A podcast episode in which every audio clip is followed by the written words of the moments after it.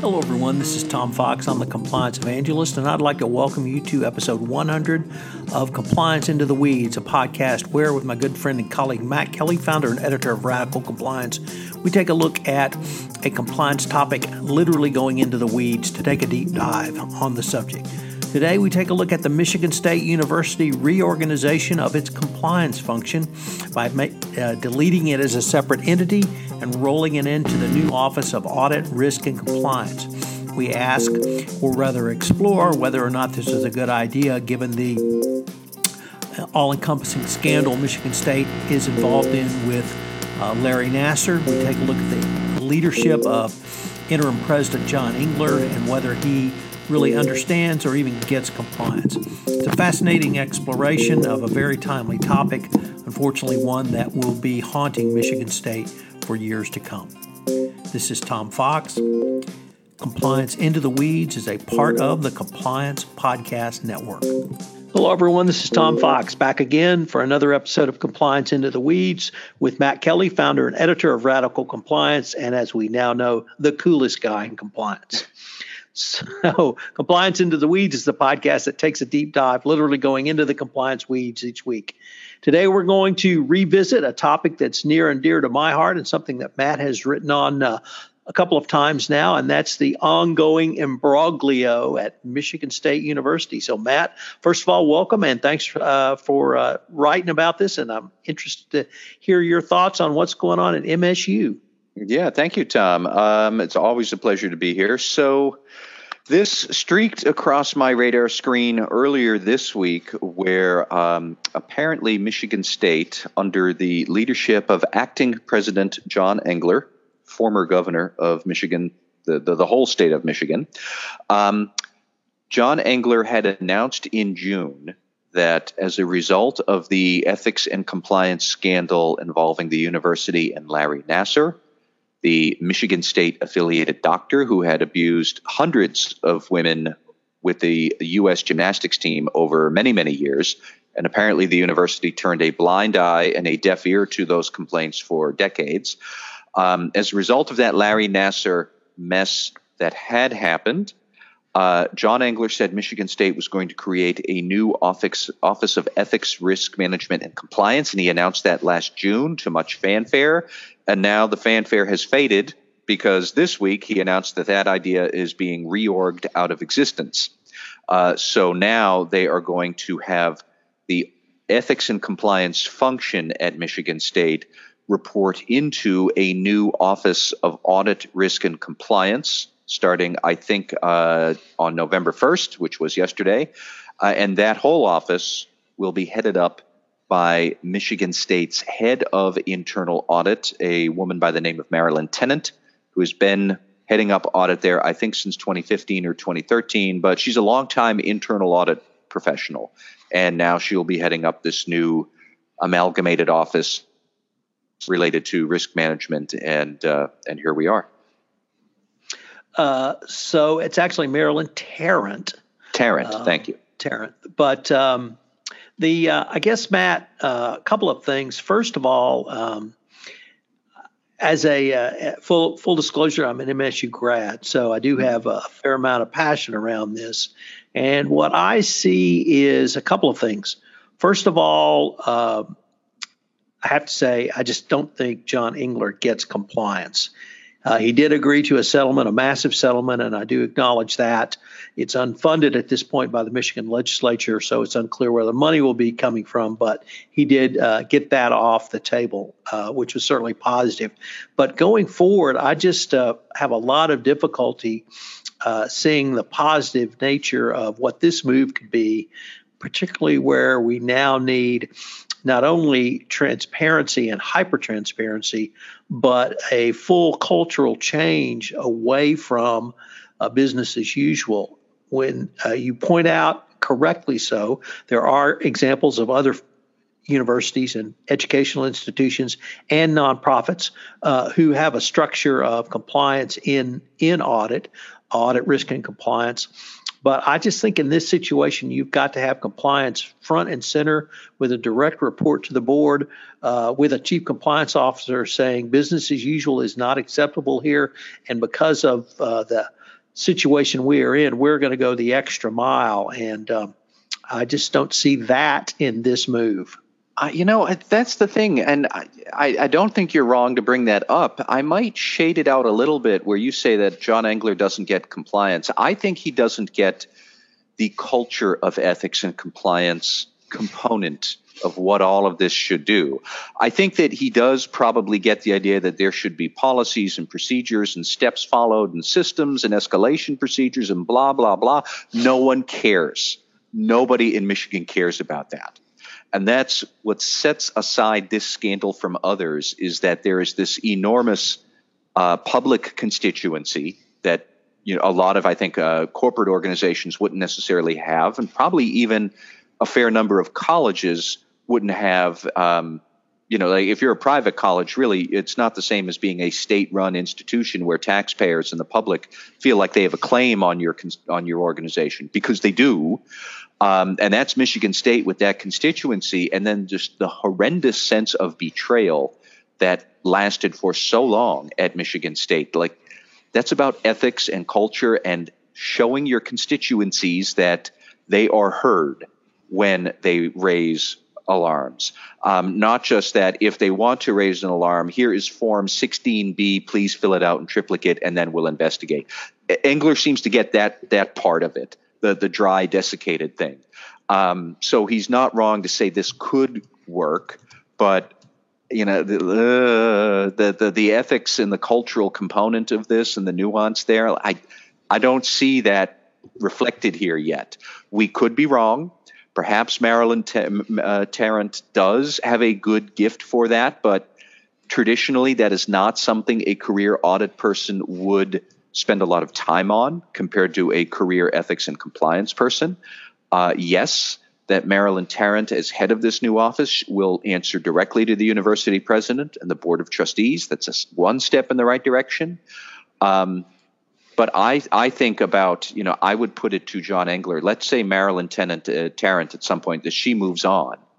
Would an ethics and compliance officer with that background, would a person like that also be able to manage this Office of Risk Audit and Compliance easily? Is it tilted to audit and risk management, or is it tilted more to cultural atten- um, being attuned to cultural nuance around ethics and good conduct? I, I don't know, but that's my concern with with what we've done in this case. So uh, let's even throw in the third lieutenant, uh, Steve Kurtz. Kurtz uh, anyway, he's the IT internal audit director, and I yes. would even submit that uh, data privacy, data protection at a state school is an extraordinarily important function, and uh, that that role could take as much time as the uh, burgeoning need for compliance going forward. Uh, I think so. And so, before we get ahead of ourselves here, just for everybody listening, in addition to Marilyn Tarrant running the Office of Audit Risk and Compliance. There are going to be now three sub lieutenants reporting into her. Uh, one is a person named Ryan O'Rourke, who is already on staff. He will be head of internal audit, finance, and operations. And then, uh, Tom, as you mentioned, Steve, I guess it's Kernsk. Um, he'll be the IT and internal audit director, more for information technology. Uh, and then a third new position uh, for Institutional Ethics and Compliance Director. So, in case anybody in Michigan is looking for an interesting gig, there you go.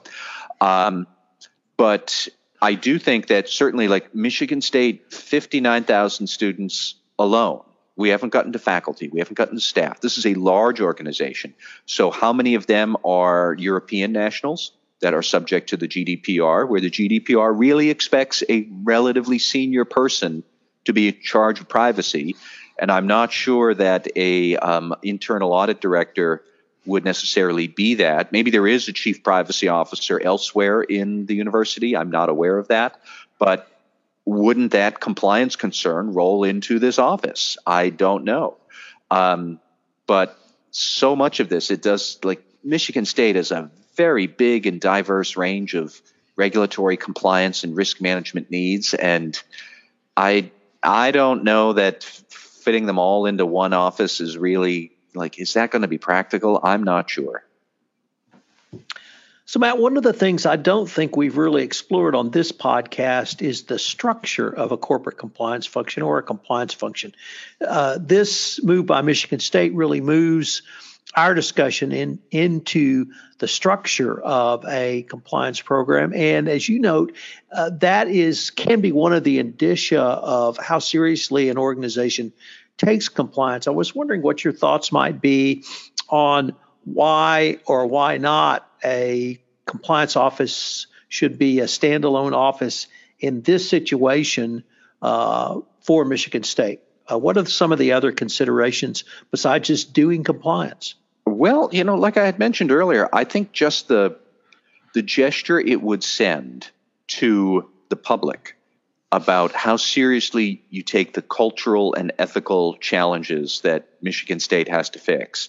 Um, that alone is worth thinking. You know, should we maybe just have a dedicated Office of Ethics and Compliance?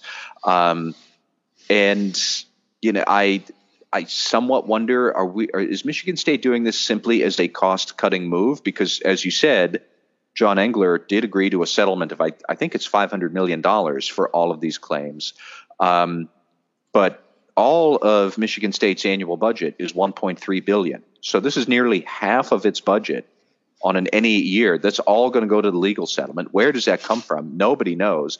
Maybe there'll be a special assessment from the legislature or something like that, but you know, cost cutting and frugality are going to be the watchword for Michigan State for a long time. And if any of that is driving this thought here, I'm not really sure that's going to work. Um, my other concern is if this arrangement does not work, if if for some reason five or ten years from now some other scandal comes to light and it, it, you know something that happened after Michigan State had already had this searing lessons from Larry Nassar, and then something else went wrong. Like this decision here in in that potential future world, that would look terrible in hindsight. Everybody would be screaming that we can't do this.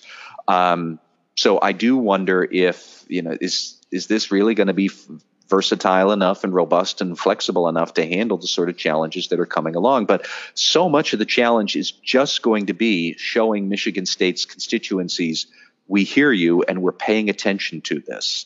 Um, if I can di- digress for two more moments, one of the other articles that I did write earlier this summer when John Engler announced the first incarnation, the Office of Ethics and Compliance. Um, he wrote that, or he announced that, and then a columnist for the Detroit Free Press, her name was Rochelle Riley, uh, she lit into this whole idea and that whole original statement from John Engler, because here he was talking about escalation procedures for red flags, and and Riley had said red flags don't catch people, people catch people, and maybe if people at Michigan State had been listening to other people, we could have caught all of this a long time ago, and back then in June, I was writing about how Riley is really talking right past all of the procedural stuff that Engler was thinking of. She's talking about human interests and compelling concerns that they have and showing the, the whole organization that you know we will listen to people um, regardless of whatever the procedures might be and that it's that like animus out there among the Michigan public that's what has to be paid attention to. And I think you pay attention to it more by having a dedicated office of ethics and compliance. I don't care if you talk, you know, say the, the chief listener of ethical concerns and just have that person get beaten down by people complaining all day long. I know it's a big university. I know there's a lot of people who will come with crazy complaints, but this is now going to be the job because they didn't hear the Larry Nassar complaints and they just cast a pall over everything else Michigan State has been trying to do because they messed that up so severely. Um, so that that's kind of where I come down on those issues. So I think Matt, we're just going to have to keep watch on this one and see where uh, the story may go next. Indeed. As always, Matt, a pleasure. I've been visiting with Matt Kelly on our uh, compliance into the weeds, not radical compliance. That's Matt's podcast. So, Matt, as always, thank you. Thank you, Tom. This is Tom Fox again. Thank you for listening to this episode of Compliance Into the Weeds. If you have any questions, you can email me at tfox at tfoxlaw.com. You can email Matt at radical at mkelly at radicalcompliance.com. Thanks again for listening to this week's episode, and I hope you'll join us again next week where we take a deep dive into another compliance topic, literally going into the weeds to geek out and explore the topic. Compliance Into the Weeds is a part of the Compliance Podcast Network. This podcast is a part of the C Suite Radio Network. For more top business podcasts, visit c-suiteradio.com.